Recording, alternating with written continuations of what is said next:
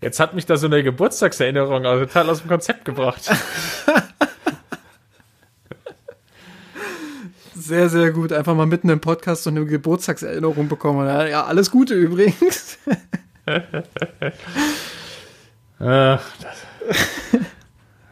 Sehr schön. Gut. Mir Sanrot.de Geschichten rund um den FC Bayern München.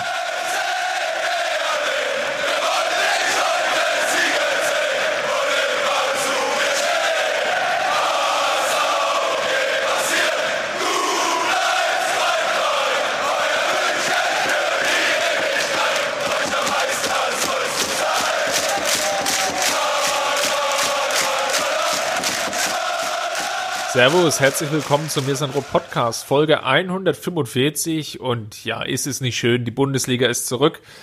Zwar nur mit Geisterspielen und äh, keine Frage, die Atmosphäre im Stadion fehlt und es ist ganz komisch zu gucken. Auf der anderen Seite stimmen, glaube ich, die meisten unserer Hörer uns dennoch zu, ja, dass es überhaupt wieder Fußball gibt, ist ja eine, eine, eine ganz willkommene Abwechslung, vielleicht zu dem mittlerweile doch etwas starren Alltag in Corona-Zeiten. Ähm, lass uns über das Spiel sprechen. FC Bayern war zu Gast an der Alten Försterei gegen Union Berlin. Sonntagabend und ja, die München haben 2 zu 0 gewonnen und das ist ja ein Grund, das Ganze zu thematisieren, ähm, wie es gelaufen ist und da habe ich mir den Justin an die Seite geholt. Grüß dich, Justin. Servus, Chris.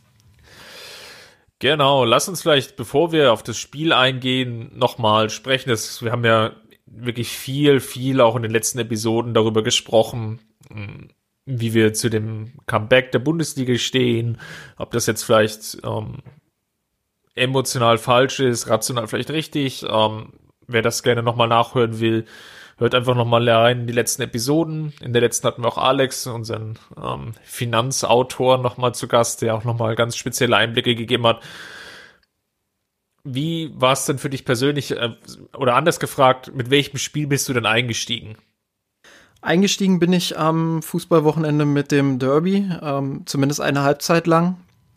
Ähm, Schalke gegen Dortmund, beziehungsweise Dortmund gegen Schalke, so rum.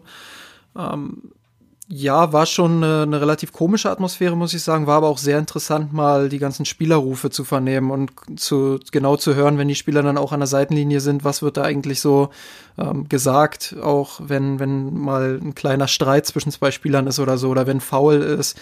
Ähm, auch immer dieses typische Schiri, was man ja aus der Kreisliga schon kennt. Ähm, ja, das, das war schon sehr, sehr interessant dort. Nach der Halbzeit habe ich dann aber geswitcht, weil ich dachte, okay, das Spiel wird relativ einseitig sein, da habe ich keine Veränderung mehr erwartet, kam ja dann auch nicht mehr. Ähm, habe ich mir dann noch RB Leipzig gegen, gegen Freiburg angeguckt und ja, auch da ähnliche Erkenntnis. Das Publikum fehlt einem zwar, aber es ist auch andererseits sehr, sehr interessant zu sehen, wie die Spieler sich untereinander coachen und da einiges auch verstehen zu können. Ich fand es relativ spannend, ehrlich gesagt. Ähm, ich habe mir aber jetzt noch keine Vergleichszahlen rausgesucht, aber gefühlte Wahrnehmung, aber das kann natürlich auch liegen, ne? acht Wochen lang kein Fußball gesehen, dass es weniger Unterbrechung gab, sondern ähm, Foulspiel, das, das lief relativ smooth ab. Also ja, war faul, also fast wieder so auf Kreisliga-Niveau, du hast es ja gerade schon angesprochen. Foulspiel, ähm, Gegner oder ja, Gefaulter zieht sich da einmal die Stutzen hoch, kriegt einen Klaps vom äh, faul, faulenden Spieler und ähm, dann, dann ging es auch sofort wieder weiter. Also gefühlt, aber das ist jetzt vielleicht meine persönliche Wahrnehmung und ich, ich muss zugeben, ich habe relativ viel geguckt am Wochenende. ähm, Überraschung. ja, Überraschung, genau. Ähm, war es schon so, dass ich ähm, ja ich hatte irgendwie, glaube ich, auf, auf Twitter mal geschrieben, dass es puristischer ist oder bei uns im Slack. Ähm, und dem, der Meinung bin ich eigentlich immer noch. Ähm, ja, es ist definitiv nicht das gleiche Spiel, als wenn jetzt ähm, die Stadien voll sind mit den Zuschauern. Und wir haben ja auch viel darüber diskutiert. Und klar, bei so einem Derby, Dortmund, Schalke, ähm, aber jetzt auch der Auftritt der Bayern an der alten Försterei, das wäre natürlich mit Zuschauern was ganz was anderes. Ähm, so ist es halt Fußball in, in Reinform. Und ich muss aber sagen, dass ich es über weite Strecken jetzt gar nicht so schlimm fand. Ja, nee, schlimm fand ich es auch überhaupt nicht. Ähm, klar, auf Dauer ist es schon wieder erstrebenswert, dann auch die, die Stadien voll zu machen. Aber es ist schon interessant zu sehen, was sich da jetzt, ähm, was sich da jetzt auch verändert in der Dynamik. Du hast es ja angesprochen, Foulspiel beispielsweise, die Spieler stehen dann wieder auf, putzen sich kurz den Mund ab und weiter geht's. Äh, während bei vielleicht 50.000 Zuschauern dann noch die ein oder andere Rolle mehr auf dem Boden gemacht wird, um einfach auch ähm, diesem Show-Charakter dann nochmal gerecht zu werden und ja, das Publikum dann nochmal ein Stück mehr hinter sich zu bringen. Oder eben, ähm, wenn man dann der entsprechende Spielertyp à la Kahn ist, noch mehr gegen sich aufzubringen. Ähm, ja, also das ist durchaus interessant und das ist vielleicht auch eine, eine positive Erkenntnis, die wir dann die können wir jetzt sicherlich noch nicht ähm, endgültig treffen, aber das ist sicherlich eine, eine schöne Beobachtung, dann auch mal zu gucken, ob das so bleibt, ob die Spieler dann weniger Schauspielern, weniger ähm, auf dem Boden liegen bleiben, ähm, weil es ist irgendwo auch ein bisschen lächerlich, dann, dann liegen zu bleiben und du hast eben nicht diese tausenden Fans, die da irgendwie brüllen und schreien und faul rufen, die dir den Rücken stärken dann nach so einer Schwalbe oder so.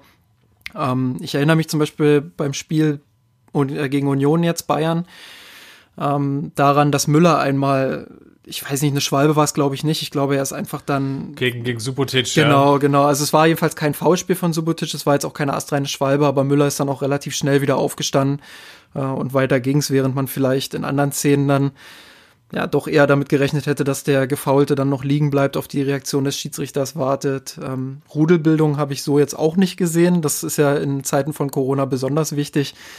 Ähm, also vielleicht hast du recht mit der Beobachtung, das muss man aber dann, dann in den nächsten Spielen nochmal vielleicht verifizieren. Genau, es war, glaube ich, für alle jetzt eine Umstellung, muss ich jetzt, äh, also mal sehen, wie sich das Ganze eingeruft. Vielleicht noch eine zweite interessante Bemerkung. Ähm, beim Spiel Wien Wiesbaden gegen Stuttgart konnte man auch noch sehr gut, du hast jetzt vorhin immer viel die, ähm, die Spieler und die Trainer angesprochen. Da konnte man sogar die Kommunikation vom Schiedsrichter mit dem Videoassistent in Köln nachhören. Um, da ging es um den Handelfmeter in der, ich glaube, sechsten, siebten Minute der Nachspielzeit. Um, ich denke mal, Colina Serben, ähm, der Podcast, die werden das sicherlich nochmal aufgreifen. Ansonsten mal beim Kicker schauen, da war auf jeden Fall auch noch ein Artikel dazu online, ähm, die den, die komplette Kommunikation im Wortlaut hatten. Und wenn man die so liest und den die Szene gesehen hat, dann fragte man sich schon, okay, wie kommen die da auf Handelfmeter? Aber das ist sicherlich ein, ein Thema für einen anderen Podcast. Aber durchaus spannend, dass man da jetzt diese Einblicke hat und dass man da auch mal schauen kann, aha, ähm, so ganz sicher waren die sich da auch nicht an dem, an dem Monitor. Und ja, kann ich natürlich den Ärger der Stuttgarter auch verstehen. Ich bin da sehr auf den Podcast von Colinas Erben schon gespannt. Dann lass uns mal einsteigen in ja, unser Thema der Woche, nämlich das Spiel Union Berlin gegen FC Bayern München. Es war ja vor dem Spiel um, ähm, alle Partien schon gespielt. Ich glaube, das war an der Stelle kein Nachteil, weil sich die Münchner einstellen konnten, was sie erwartet. Also jetzt im Vergleich zu den 15:30 Spielen, wo doch sehr, sehr viele das jetzt noch gar, glaube ich, nicht, oder viele Spieler noch nicht so drin hatten, okay, wie sieht das jetzt genau aus von den Abläufen her? Konnte man sehen, dass es, dass die Bayern vielleicht schon etwas mehr vorbereitet waren, ähm, weil sie vielleicht die Spiele vom Vortag einfach schon mal nachgeschaut haben oder in der Konferenz hängen geblieben sind, wie, wie auch immer. Weiß ich gar nicht, ob das jetzt so ein großer Vorteil war. Ähm, ich glaube, spätestens mit dem Sieg von Borussia Dortmund dann auch ähm, kommt natürlich auch nochmal die Komponente Druck hinzu, also absoluter Pflichtsieg dann auch bei Union Berlin. Ähm, wo du dann einfach auch den, den Vorsprung wieder auf vier Punkte ausbauen musst. Ich meine, ein FC Bayern ist diese Situation natürlich gewohnt und die Spieler können mit diesem Druck umgehen, aber ich glaube, mit dieser Komponente dann nochmal ähm, würde der vermeintliche Vorteil der Vorbereitung dann auch wieder so ein, so ein Stück weit in den Hintergrund rücken. Du lagst ja richtig mit deinem Aufstellungstipp, dass Goretzka spielt anstelle von Kingsley Coman. Vielleicht kannst du doch mal auf seine Rolle eingehen. Was hat sich Hansi Flick denn von ihm versprochen in dieser Konstellation? Ich glaube, viel Bewegung, viel Laufbereitschaft, ähm, all das, was wir vorm, vorm Spiel auch schon diskutiert hatten, ähm, dass Goretzka auch im Gegenpressing ein sehr präsenter Spieler ist. Ähm, Flick hat auch so ein bisschen, glaube ich, darauf vertraut, dass mit Thiago und Kimmich zwei Spieler im Mittelfeld sind, die in der Lage sind, das, das Spiel aufzubauen und auch zu gestalten, den Takt zu bestimmen. Ähm, während Goretzka dann doch eher der, der Lückenfüller vorne und ähm, im Mittelfeld war. Unterstützung für Lewandowski sicherlich auch im Zentrum, sicherlich auch eine Komponente, dass er mit Müller sich sehr, sehr gut versteht. Ähm, beides ja Spielertypen, die sowohl sich selbst gut Räume erlaufen können, als auch den anderen Räume erlaufen können. Ich glaube, das war so die, oder das Versprechen, dass er sich damit ähm, ja vielleicht auch gegeben hat. Aber ähm, vielleicht spielt auch noch die, äh, eine Rolle, dass Goretzka ein Spieler ist, wenn er dann mal in den Strafraum geht, dass er auch für die ein oder andere Flanke gut ist. Also jemand, der vielleicht nicht der Kopfballstärkste Spieler ist, der aber im Kopfballspiel sehr solide ist und ja auch schon in seiner Karriere das ein oder andere Tor per Kopf erzielt hat. Wie hast du denn das taktische Herangehen von Union gesehen? Ähm, ich habe auf Twitter so die ein oder andere Kritik an der Spielweise gelesen. Ähm, das wäre zu destruktiv gewesen und ähm, das wäre ein völlig mutloser Auftritt gewesen. Würdest du dem zustimmen? Überhaupt nicht. Also bin ich echt überrascht, dass es da solche harten Worte gab. Ähm, wenn man jetzt mal bedenkt, dass zwei Monate gar kein Spiel absolviert wurde und die Mannschaft eigentlich aus dem Rhythmus ist, äh, fand ich, war das ein sehr, sehr beherzter, mutiger Auftritt auch von Union, sehr, sehr flexibel aus einer, aus einer 3-4-3 Grundordnung heraus, mal 5-2-3 gegen den Ball, mal 5-4-1 gegen den Ball, wirklich flexibel vorne angelaufen, gerade in der Anfangsphase auch geschafft, Josua Kimmich und Thiago fast komplett aus dem Spiel zu nehmen, wodurch auch die Offensive der Bayern in der, in der Luft hing lange Zeit. Ähm, Gefühlt auch durch eher durch Manndeckung, das jetzt gesagt, sehr variabel. Ich hatte immer das Gefühl, dass es da schon sehr, sehr starken Mannbezug gab. Jetzt nicht immer in jeder Szene, aber das war so, ähm, mit, mit jeder neuen Aufbauaktion gab es eigentlich eine feste Grundordnung oder feste Zuordnung und der Spieler ist dann auch dabei geblieben. Klar hat sich das dann irgendwie mal geändert, mal war das Andrich, mal war das vielleicht Trimmel, mal war das Ingwertsen. Das war schon alles sehr variabel äh, in Bezug auf Thiago, schrecklich Kimmich. Aber es gab immer eine feste Zuordnung und der Versuch, die beiden Aufbauspieler Thiago und Kimmich einfach aus dem Spiel rauszuhalten. Klar, gerade im Zentrum viele Mannorientierungen, denke, der, die Idee dahinter war, einfach Bayern dann auch auf die Flügel zu leiten äh, und dort dann zuzupacken, dass die Flügelspieler, also die Flügelverteidiger dann nach vorne rücken, während die fünf Pressingspieler vor der Fünferkette eben doch sehr eng im Zentrum und sehr kompakt ähm, gespielt haben und dann eben jeweils auf die Seite dann mit verschoben haben, um den Außenverteidiger der Bayern möglichst zu isolieren. Ich fand auf der Gegenseite, also von, von Bayerns Seite aus, fand ich es doch sehr überraschend, wie vertikal und schnell sie das Spiel begonnen haben. Also wirklich viel Risiko drin in den Pässen, viele Pässe auch ähm, genau in die Pressingfallen von Union gespielt. Ähm, deshalb glaube ich, war Union auch 20 Minuten lang ziemlich gut im Spiel. Und, ähm, die Passquote war auch nur 83 Prozent, Entschuldigung, dass ich das reingrätsche, was ein ja. relativ schlechter Wert ist für über 600 Pässe gespielt. Genau, also die Präzision einfach hat da, hat da gefehlt, aber auch am, am Anfang hat man richtig gemerkt, dass der Rhythmus bei den Bayern gestört war, also dass sie nicht ähm, sofort dort weitermachen konnten, logischerweise, wo sie vor zwei Monaten aufgehört haben. Ja, und ähm, Union hat das clever gemacht, fand ich, und ich fand es auch überhaupt nicht destruktiv, sondern sie haben mitunter dann auch relativ hochgeschoben. Ich glaube, es gab natürlich auch Phasen im Spiel, wo Union sich dann ein bisschen hat fallen lassen. Logisch, du kannst nicht, gerade gegen Bayern, kannst du eben nicht ähm, 90 Minuten lang vorne anlaufen, dann kriegst du am Ende fünf, fünf Buden, machst vorne vielleicht ein oder zwei, aber hast auch nichts gewonnen.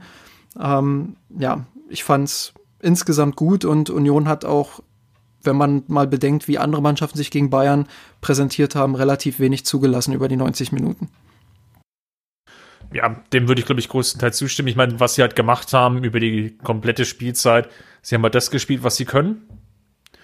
Und das hat man auch gesehen. Ich glaube, der Versuch war da gerade am Anfang auch viel über lange Bälle mal zum Erfolg zu kommen, weil vielleicht die Bayern Abwehr nicht so gut abgestimmt war. Das hatte man in den von dir schon angesprochenen ersten 20 Minuten gesehen. Ähm, da ist es aber den Münchnern gelungen, ich glaube, fünf oder sechs Abseits ähm, ja, Position zu erzwingen von Unioner Feldspielern. Das war auf jeden Fall bemerkenswert. Ich dachte, was, schon wieder abseits? Ähm, aber lag halt oder war dem geschuldet, dass äh, Bayern dann sehr, sehr hoch und aufmerksam stand, also die Viererkette hinten und es dann relativ gut gelungen ist, ja, dieses Angriffsmittel zu neutralisieren und das war dann auch mit zunehmendem Spielverlauf, hat dann, glaube ich, Union auch ja, eher auf dieses Spielmittel verzichtet, dann mit dem Rückstand dann sowieso, ähm, dann funktioniert das an der Stelle dann nicht mehr so gut. Aber ja, die erste halbe, halbe Stunde war das halt ein, ein Stilmittel, ähm, was die Bayern eigentlich relativ gut ausgekontert haben. Und das hatte mich schon überrascht, weil, ja, wie du es schon angesprochen hast, gerade nach acht Wochen kein Fußball, ist es dann schon mal so, dass man sich vielleicht leicht verschätzt und ähm, einfach die Spielpraxis fehlt und das ist aber dem, dem Münchnern hier nicht auf die Füße gefallen. Gerade Boateng auch fand ich mit einer sehr souveränen Leistung wieder, was das Defensivspiel angeht. Ähm, hatten wir ja auch schon anders erlebt in der jüngeren Vergangenheit, dass gerade er dann anfällig war für solche langen Bälle hinter, hinter die Kette, wenn die Mannschaft dann auch so, so hoch verteidigt einfach. Ich meine, teilweise haben die beiden Innenverteidiger ja bis zu zehn Meter in Unionshälfte gestanden. Ähm, und dann so ein langer Ball, das ist natürlich gefährlich. Aber Boateng hat das in den, in den meisten Situationen, ich kann mich jetzt an keine wirklich grobe Situation erinnern, wo er, wo er irgendwie einen Fehler gemacht hätte. Hat er also das gut gelöst? Nicht, nicht, genau, nicht mit diesen langen Bällen. Das war dann mal eher so, dass er beim, dass mal eine Flanke von Union reinkam ja, und er nicht stimmt. so sauber stand. Die, dieses eine komische Tackling. Ja, wo er ein bisschen Glück hatte dann auch. Ja, ja genau. Ähm, da waren so zwei, drei Szenen, wo ich dachte so, oh, okay. ähm, das hätte man jetzt wahrscheinlich auch anders lösen können. Ich frage mich bei ihm immer so ein bisschen, ist das, ist das wirklich jetzt äh, ein Versehen gewesen und war das Glück oder, oder ist da irgendwie ein berechnendes Element mit drin? Zum Beispiel, wo er mit der, mit der Sohle dann den Ball Richtung Neuer spitzelt irgendwie und ähm, irgendwie auch keiner auf die Idee kommt, da Rückpass zu reklamieren, weil es war ja nun mal eine scheinbar glückliche Situation und nicht so gewollt. Und Neuer nimmt das Ding dann halt in die Hand. Ähm, da frage ich mich wirklich manchmal so oft, wie ihm das schon passiert ist. Ähm, ist das noch Glück oder einfach Können? Ja, da, da, war ich mir auch nicht so ganz sicher. Aber das meinte er auch. Ich glaube, Wolf Fuß hat das Spiel kommentiert. Der hat ja genau die gleiche Frage gestellt. Von daher ja. ähm, sehr interessante Beobachtung jedenfalls. Lass uns mal auf die Bayern zurückkommen. Ähm, wir haben schon angesprochen, Kimmich, Thiago sehr stark zugestellt ähm, das versucht oder das versucht aufzulösen, indem es sehr viele vertikale Pässe gab, viel Gezocke vielleicht auch, ähm, viele ähm, Diagonalbälle, das sah alles nicht so ganz so rund aus. Was meinst du, lag es jetzt eher an Union, dass sich die Münchner da so schwer getan haben oder ähm, lag es auch jetzt an dem, dem eigenen Unvermögen, vor allem vielleicht Goretzka nicht so gut ins Spiel reinzukriegen, vor allem Müller ähm, auch als, als zweiten Spieler? Ich glaube, das ist so eine, so eine Mischung aus beiden. Also einerseits natürlich, hast du ja schon gesagt, die, die starken Unioner, die da wirklich gut im Zentrum auch was wegverteidigt haben. Ähm, andererseits eben auch logischerweise, dass der Rhythmus nicht so vorhanden war bei den Bayern. Also, dass sie wollten so weitermachen wie vor zwei Monaten, aber sie konnten es eben noch nicht. Und ähm, deshalb war ich auch überrascht, dass, dass sie wirklich mindestens 10, 15 Minuten konsequenter so, so schnelle Vertikalpässe auch gespielt haben über mehrere Meter, ähm, die dann einfach abgefangen wurden, weil sie zu ungenau waren und die Union dann auch zum Kontern eingeladen haben. Ich glaube, das war auch so die, die einzige Phase, wo ich kurz das Gefühl hatte, jetzt könnte man Konter von Union auch zu einem Torerfolg führen. Ähm, ja, aber, aber ich fand, dass sie es dann eben nach 20 Minuten spätestens gut gelöst haben, Tempo ein bisschen rausgenommen haben, mehr kombiniert haben hinten. Kimmich und Thiago waren dann auch deutlich besser im Spiel, haben sich vielleicht auch erstmal angesehen, wie werden sie denn überhaupt gepresst von Union, um dann eben auch die richtigen Bewegungen anzugehen. Kimmich hat sich dann häufiger zwischen die Innenverteidiger fallen lassen und Thiago eben eine Position höher, ein bisschen versetzt, ähm, sich im Mittelfeldzentrum angeboten. Ja, und vorne war dann auch deutlich mehr Bewegung drin mit Müller, mit Goretzka, mit Lewandowski, mit den teils einrückenden Flügelspielern. Nabri hat man ja auch häufig mal im Mittelfeldzentrum gesehen. Ähm, haben sie es dann geschafft, dann eben auch die Lücken aufzureißen und dann eben auch die Vertikalpässe mit weniger Risiko ähm, zwischen die Linien zu spielen, ähm, ja, und, und sich da eben dann ins Angriffsdrittel zu kombinieren. Ich glaube, der Schlüssel war vor allem dann, dass sie im Mittelfeld sich besser positioniert haben und da muss ich Kimmich vor allem ein Kompliment aussprechen, der ein sehr souveränes Spiel gemacht hat. Thiago auch, aber mit dem ein oder anderen Fehlpass noch drin, mit der ein oder anderen Ungenauigkeit. Mehr vielleicht als Kimmich sie hatte. Ähm, aber die beiden zusammen als Duo, das gefällt mir nach wie vor. Und ähm, ich fand, dass sie großen Anteil daran hatten, dass die Bayern dann immer mehr auch die Kontrolle des Spiels bekommen haben in der ersten Halbzeit sicherlich auch noch lobenswert ähm, Davis, der viele Vorstöße hatte und wenn es dann mal gefährlich wurde, dann eigentlich nur, wenn es ihm gelungen ist, in, ja, in Kombination mit Gnabry, der dann ganz gute Laufwege hatte, ähm, Tribbel und Hübner im Endeffekt zu überlaufen oder ins Dribbling zu zwingen. Und dann konnte Davis seine Schnelligkeit, ähm, seine Schnelligkeit einbringen. Mm, was bemerkenswert war, dass seine Flanken und Passspiele ähm, allesamt gut waren, bis sehr gut. Ähm, da war jetzt nichts dabei, wo so die klassische Flanke dann gefühlt fünf Meter zu hoch und drei Meter zu weit. Das hat man eigentlich wenig gesehen, sondern hm. dass, wenn er einen Vorstoß hatte und sich dann auf der Außenbahn freigespielt hat, dass es dann auch häufig gefährlich wurde. Ähm, es war bis jetzt auf die zweite Halbzeit und, und dem Pavard-Schuss dann ganz am Ende der ersten Halbzeit sicherlich dann auch die gefährlichste Chance, so kurz nach diesem ähm, zurückgepfiffenen Tor, als er dann nochmal den Ball scharf reingespielt hat und Lewandowski einen Schritt zu schnell war. Hm. Das waren sicherlich die, die großen Momente oder die größten Hebel eigentlich dann auch über den, aus dem Spiel heraus in Führung zu gehen. Ähm, summa summarum ist es dann passiert durch eine Standardsituation, Elfmeter, ich glaube, da müssen wir nicht lange rumdiskutieren. da sah Neven Subotic nicht ganz glücklich aus. Ja, aber also ich habe ja auch so eine kleine Kreisliga-Innenverteidiger-Vergangenheit ähm, und kenne solche Situationen auf deutlich anderem Niveau. Ähm, deshalb finde ich es schwierig, da Neven Subotic irgendwie einen Riesenvorwurf zu machen aus Union-Perspektive. Klar, das sieht extrem bescheuert aus, weil er einfach auch gefühlt fünf Kilometer Anlauf nimmt, um dann den Gegner wegzuholzen. Ähm, aber das passiert alles innerhalb von so wenigen Sekunden und vielleicht hat der Goretzka in dem Fall dann auch nicht auf dem Schirm gehabt so richtig. Ja, und dann sieht das natürlich unfassbar bescheuert aus, war aber auch clever gemacht von Goretzka und ich glaube, wie du schon sagst, darüber, dass es Elfmeter war, braucht keiner diskutieren. Aber ähm, ich glaube, man muss auch aufpassen, dass man da jetzt ähm, aus Union-Perspektive nicht zu hart mit Subotic ins Gericht geht. Genau, dann Führung für die Bayern, nochmal die, die eine Chance von Pavard, ganz kurz ähm, vor dem Halbzeitpfiff und dann ging es auch schon Schön rausgespielt Kabi übrigens, fand ich vorher. Also ähm, ja. wirklich schnell kombiniert dann auch. Ich glaube, vorher den Ball gut verlagert, ähm, gut auch in den, in, in den Halbräumen dann angeboten. Müller dann auch sehr gut positioniert, im Fallen noch weitergeleitet auf Pavard und ja, dann leider knapp vorbei, aber war, war sehenswert rausgespielt. Und da hat man dann auch gesehen, dass, dass die Bayern dass sie ja im Prinzip immer noch drauf haben, dass sie immer noch diese, diese Automatismen auch drin haben, ähm, im Ansatz immer noch einen wunderschönen Fußball spielen können. Ähm, es geht jetzt natürlich darum, die Präzision dann auch auf Dauer wieder aufzubauen. Genau, lass uns mal in die zweite Halbzeit springen. In der Summe, glaube ich, brauchen wir jetzt nicht drüber streiten, haben es die Münchner dann runtergespielt. Hattest du gerade in der Anfangsviertelstunde, also sprich 45. bis 60. vielleicht 65. Minute irgendwie das Gefühl, dass da noch was anbrennen könnte? Überhaupt nicht. Das war dann für mich ähm, vielleicht auch bedingt durch diese Geisterspielatmosphäre ein sehr, sehr ruhiges Gefühl. Ich kann mir vorstellen, dass Union vielleicht noch mal anders aus der Pause gekommen wäre, wenn die Hütte da wirklich voll gewesen wäre und ähm, knapp 20.000 Unioner sie noch mal nach vorne gepeitscht hätten. Ähm, das macht für mich schon einiges aus und Müller hat ja auch gesagt äh, nach dem Spiel, das ist vielleicht ein kleiner Vorteil gewesen, auch für die Bayern dann, ähm, du kannst das dann natürlich viel ruhiger runterspielen, kannst ähm, dann auch mal fünf Querpässe mehr spielen, ohne zu erwarten, dass das Publikum irgendwie dich auspfeift oder so.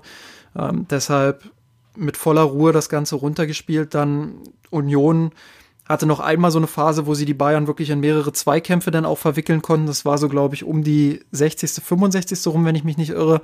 Ähm, da war es dann noch mal kurzzeitig sehr wild, viele Pressschläge, viele Zweikämpfe, wie gesagt, äh, sehr zerfahren, kaum Spielfluss. Aber auch die Phase war dann relativ schnell vorbei und Union hatte jetzt nicht mehr allzu viele Chancen. Und was sie hatten, das wurde von Bayern sehr einfach wegverteidigt.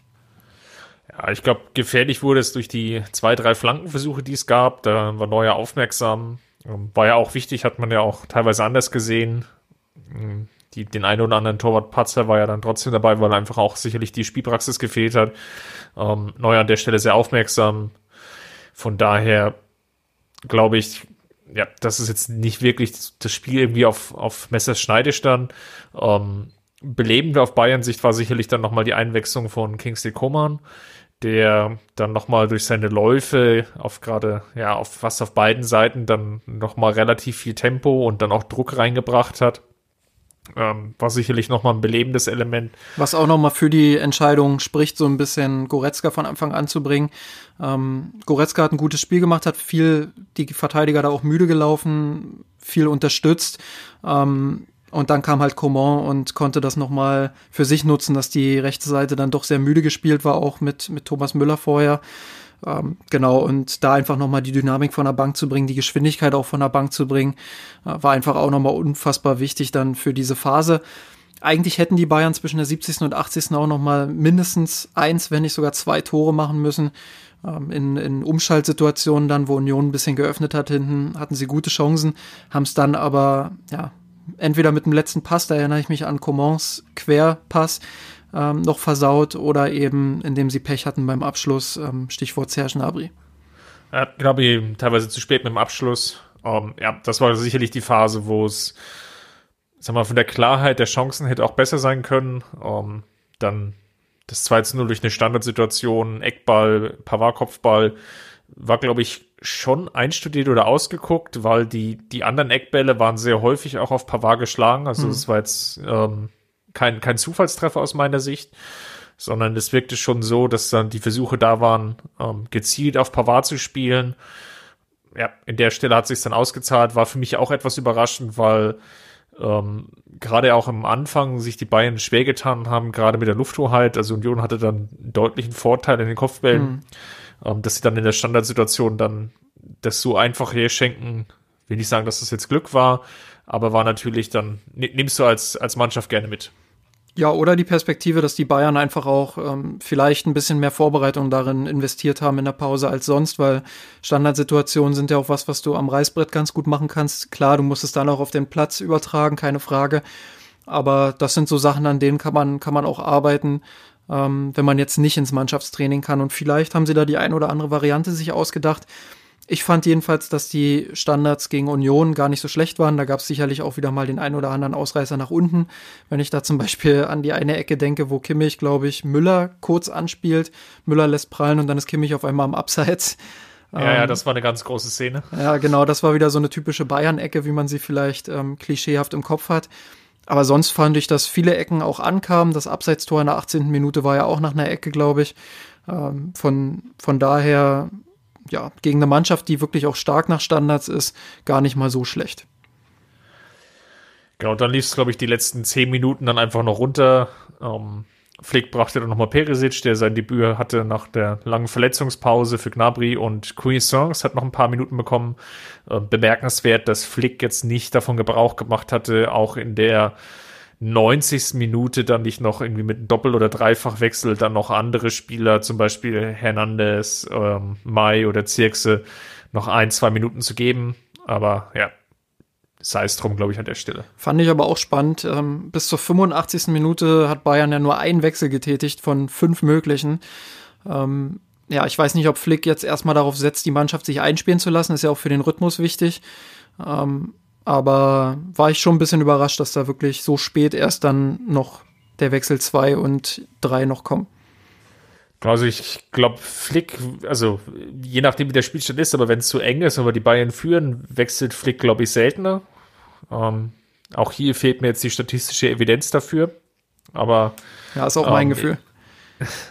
Ist vielleicht so ein, ähm, na, wie sagt man so schön, äh, eine Lehre aus dem Hoffenheim-Pokalspiel gewesen. Hm als er ja dann, ähm, ich glaube, beim 4 zu 1 dann, dann großspurig gewechselt hatte und Cuisance und Zirkse gebracht hat und es dann total wild geworden ist und am Ende sich die Münchner so äh, mit Mühe und Not über das, über das Ziel gerettet haben. Hm. Ähm, vielleicht ist es seitdem ein bisschen vorsichtiger, aber ja, klar, äh, bemerkenswert, zumal wir, glaube ich, in den anderen Stadien doch sehr viele frühe Wechsel auch gesehen haben, ähm, zum Teil auch Mehrfachwechsel.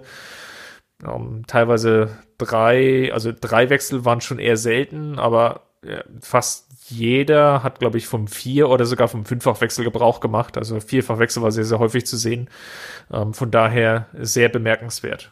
Ja, vielleicht auch mit dem, Hinter, mit dem Hinterkopf, dass jetzt eben keine englische Woche erstmal ansteht, sondern dass man jetzt wieder die ganze Woche zur Regeneration hat, ähm, in der Hoffnung, dass sich die Mannschaft dann einspielen kann, auch mit Blick auf das Dortmund-Spiel was ja dann in der, also jetzt kommt ja erstmal Frankfurt am Wochenende, aber was dann, glaube ich, am Dienstag direkt stattfindet. Genau, machen wir einen Haken dran. Summa summarum, vielleicht in Schulnoten ausgedrückt. Was gibst du dem FC Bayern für den Auftritt? Dadurch, dass ich im Hinterkopf habe, dass jetzt wirklich zwei Monaten gar nicht gespielt wurde, ähm, ist es für mich eine, eine solide zwei, vielleicht mit einem Minus noch versehen. Aber ähm, ich denke, die Bayern haben das spätestens ab der 20. Minute von vorne bis hinten kontrolliert. Ähm, ausbaufähig sicherlich, das haben wir vorhin angesprochen, die Präzision, also sei es die Passschärfe, sei es ähm, die Passgenauigkeit. Und da meine ich jetzt nicht nur die Fehlpässe, sondern eben auch Pässe, die irgendwie einen halben Meter äh, zu weit nach rechts oder nach links gespielt werden, wodurch dann einfach auch Zeit im, im Angriff oder in der Spielverlagerung verloren geht. Ähm, das sind so Kleinigkeiten, die können jetzt vielleicht noch nicht in Perfektion funktionieren. Aber ähm, ja, daran müssen sie auf jeden Fall jetzt mit Blick auch vor allem auf das Dortmund-Spiel dann stark arbeiten und eben zusehen, dass die Passgenauigkeit und Passschärfe wieder, wieder besser wird. Und ich bin auch zuversichtlich, man hat viele gute Ansätze, viele gute Kombinationen gesehen, ähm, dass wenn diese Präzision dann wieder da ist, diese Zielstrebigkeit wieder da ist, ähm, dass sie sich dann auch wieder mehr klare Chancen herausspielen als jetzt beispielsweise in Köpenick. Ja, sehe ich ähnlich. Also ich bin mit der 2 Minus, würde ich mitgehen. Um, wo ich die größten Bedenken hatte, war wirklich bei der Anzahl an Torschüssen aufs Tor. Da waren die Münchner bei sage und schreibe genau nicht rein. Und also demzufolge war es schon eine gute Aus Ausbeute. Äh, zwei von drei Schüssen waren drin, da konnte äh, Ginkiewicz wirklich nichts machen. Hm. Ähm, aber ja, in einem anderen Spiel gegen einen stärkeren Gegner, ähm, du hast jetzt Dortmund angesprochen, ähm, wird es natürlich darum gehen, jetzt die, die Anzahl an Abschlüsse auch wieder hochzufahren. Ähm, es wird nicht jedes Spiel eine, mit einer 66-prozentigen Torausbeute aus den, den erzielten oder er, errungenen Torschüssen heraus erfolgen. Von daher ja, wird da noch etwas Arbeit auf die, die Münchner zukommen, ähm, vor allem im Kombinationsspiel im letzten Drittel, das wirkte noch nicht ganz so gut eingeschliffen. Ähm, mag aber jetzt auch daran gelegen haben, dass Union natürlich ähm, wenig dazu beigetragen hat, das, das Spiel jetzt wirklich offen zu gestalten, sondern sie waren sehr auf eigene Absicherung bedacht, ähm, wie von dir auch angesprochen, so ab der 60., 65. haben sie etwas aufgemacht, dann gab es mehr Raum für den FC Bayern, haben sie sich leichter getan. Was da aber gefehlt hat, war vielleicht ähm, sich einerseits wirklich Abschlusschancen zu erspielen. Ja, die waren da, aber kein, keine Abschluss kam daraus. Ähm, daran muss sicherlich gearbeitet werden und natürlich dann im Idealfall auch noch die nötigen Torerfolge aus diesen Abschlüssen. Was mir gut gefallen hat, war wiederum, ähm, wie sie Davies auf der linken Seite dann mit zunehmender Spieldauer immer mehr in Situationen bringen konnten, dann auch, äh, wo er Platz hatte, einfach auf der Linie, wo er gehen konnte, ähm, wo er hinter die Abwehr dann auch starten konnte. Ähm, das haben sie gut gemacht. Nabri vor allem auch positiv äh, aufgefallen, da mit vielen Läufen ins Zentrum, wo er den Flügelverteidiger mit sich gezogen hat. Ähm, gute Halbraumbesetzung dann auch und ja, immer wieder hat man dann auch die Spieler oder Flick brüllen hören, geh von Geh. Und ähm, dann ist er die Linie lang gestartet mit seinem unwiderstehlichen Tempo und hat auch die Bälle dann bekommen.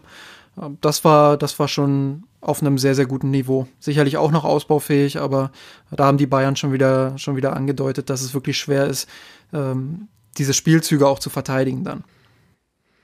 Das Schöne ist ja, dadurch, dass die Bundesliga jetzt wieder da ist und wir wirklich auch wieder Spielbetrieb haben, können wir unsere liebgewonnene Kategorie Gewinner und Verlierer der Woche endlich wieder einführen. Und ich will es dir mal nicht so schwer machen am Anfang. Start doch mal los mit deinem Gewinner der Woche. mein Gewinner der Woche ist äh, Pavard, über den wir jetzt noch kaum gesprochen haben, außer bei der, Einzel bei der einen Chance vorhin, die er hatte. Ähm, Und bei dem Tor, aber ja, ich gebe dir recht. Stimmt, genau. Ähm, aber wir haben halt auch nicht herausgehoben oder noch nicht herausgehoben, das machen wir ja jetzt, ähm, wie solide er einfach auch gespielt hat im, im Umgang mit dem Ball, sich gut positioniert, immer wieder angeboten an der Außenlinie, ähm, viel, viel dabei geholfen, dann auch Dreiecke zu bilden mit dem Halbraum. Ähm, gutes Kombinationsspiel, gute Zweikampfquote. Da fehlt mir jetzt auch die Statistik ein bisschen, aber vom Gefühl her gute Zweikampfquote auf jeden Fall. Ähm, ich denke, das war ein sehr, sehr solider bis sehr guter Auftritt von ihm.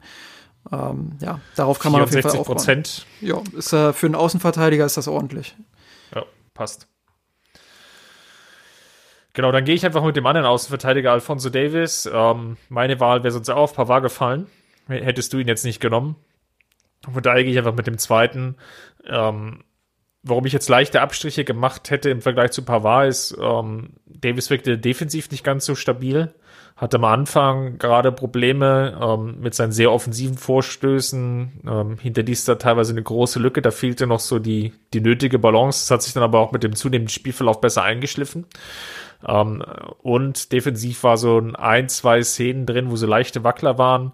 Ich erinnere mich in der zweiten Halbzeit, als er dann so irgendwie so nonchalance in den Kopfball reingeht und dann nochmal so eine Flankenszene heraufbeschwört.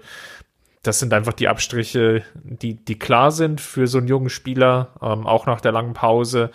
Ähm, aber offensiv hat es mir gut gefallen, habe ja vorhin schon herausgehoben, dass wenn es vor allem in der ersten Halbzeit gefährlich wurde, es ging eigentlich ausschließlich über die Seite von Alfonso Davis.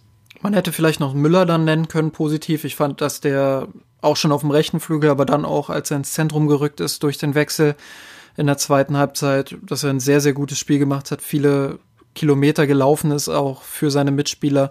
Ähm, wirklich extrem präsent war, Müller untypisch vier von vier Dribblings gewonnen hat, also eins gegen eins Situation. Ähm, ja, großer Aktivposten und ähm, nicht nur gegen den Ball, sondern auch mit dem Ball absolut entscheidend dafür, dass die Bayern so einen dominanten Auftritt hinlegen konnten. Dann, wer ist denn der Verlierer der Woche für dich? Da habe ich ehrlich gesagt gar keinen richtigen Verlierer diese Woche, weil ähm, Klar, man könnte jetzt ähm, einige Spieler auf der Bank durchgehen, die nicht zum Einsatz kamen, aber das ist mir ehrlich gesagt ein bisschen zu früh, um die als Verlierer hinzustellen.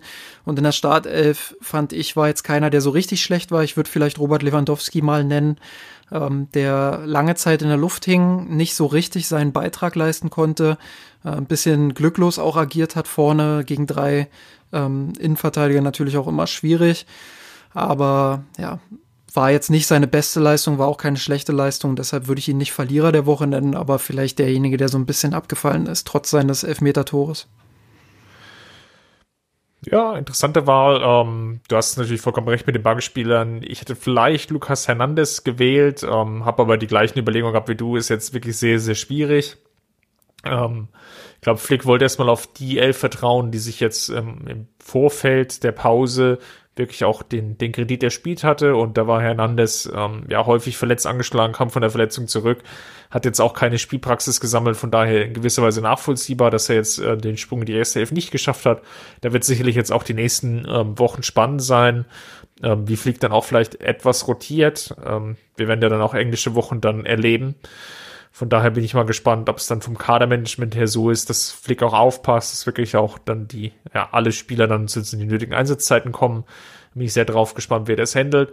Ähm, von daher gehe ich vielleicht mal mit Serge Gnabry, ähm, der schon ein Aktivposten war, der sich viele gute Möglichkeiten herausgearbeitet hat, der aber in, in einigen Szenen einfach so ein Hauch zu langsam war im, im Kopf, dann den, den, zu lange gebraucht hat, den Ball zu lange gehalten hat, ähm, vielleicht den Abschlussmoment verpasst hat oder den Zuspielmoment, ähm, aber jetzt nichts, wo ich jetzt wirklich sagen würde und ähm, ich glaube, das gleiche gilt ja auch für Lewandowski, wo wir jetzt einen Spieler herauspicken können, der wo sagen, der ist jetzt komplett abgefallen. Ja, interessante Wahl, weil ähm, ich fand Nabri, wie gesagt, auch nicht nur sehr aktiv, sondern auch echt gut, was, was er gemacht hat vorne. Viele Dribblings, viel auch für Davies ähm, Räume erlaufen. Ähm, deshalb ähm, hätte ich ihn wahrscheinlich nicht gewählt, aber klar, ich kann auch verstehen, dass du da sagst, er hat im Abschluss vielleicht nicht immer das Glück gehabt, hat dann sich das ein oder andere Mal auch ein bisschen zu sehr verzottelt da vorne und ähm, ja, dann wurde, wurde der späte Abschluss vielleicht geblockt und eine gute Chance vertan, aber er war eben bei der Entstehung der Chancen auch immer sehr, sehr entscheidend. Ähm, hat sich viel, viel bewegt auf dem Platz und auch ähm, in viele Dribblings gegangen, viele Abschlüsse auch gesucht. Ähm, deshalb, ja, ich glaube, von einer schlechten Leistung können wir sowieso nicht reden. Ähm, bei der Bewertung, ob sie nun gut oder sehr gut war, die Leistung, da gehen die Meinungen dann vielleicht auseinander. Perfekt. Dann haben wir den Podcast wieder im Kasten. Wir hören uns nächste Woche, Justin, wenn wir über das Spiel gegen Frankfurt sprechen. Ähm, bis dahin bleibt uns gewogen. Hinterlasst uns gerne einen Kommentar in dem jeweiligen Bereich, um, wo ihr euch rumtreibt, sei es jetzt Facebook, sei es auf Twitter, sei es auf Instagram. Hinterlasst uns auch gerne einen, äh, eine Sternebewertung bei iTunes. Das hilft uns einfach dort gesehen zu werden. Um, wer uns finanziell unterstützen will, gerne bei patreon.com vorbeischauen. Um, der eine oder andere hat es da auch gesehen. Um, es gab noch mal eine Bonusfolge im Anschluss von letzter Woche. Dort hatten wir zu dritt aufgenommen, Alex, Justin und meine Wenigkeit. Ich war terminlich leider etwas knapp bei Kasse und musste früher rausgehen. Die beiden Kollegen hatten sich dann im, im Nachgang noch relativ lange unterhalten und just, ich glaube, eine Dreiviertelstunde knapp ist rausgekommen. Na, nicht, an, an nicht ganz. Ich glaub, nee, nee, das war schon, das war schon ein bisschen weniger. Ähm, 21 Minuten, aber vielleicht hat sich's wie Dreiviertelstunde angefühlt, ähm, weil wir ja doch immer sehr, sehr lange lange Monologe dann führen teilweise. Ähm, aber wir arbeiten dran. Sehr schön. Dann war es das im Bereich Hausmitteilung. Dann, Justin, bleibt mir nur zu wünschen oder dir zu wünschen, ähm, alles Gute für die Woche und wir hören uns dann in der nächsten. Bleib gesund, Chris. Bis nächste Woche. Ja, du auch. Wir haben den Kampf gewonnen, den Thron erkommen, der Haien hat's gemacht. Ich hab geträumt von dir,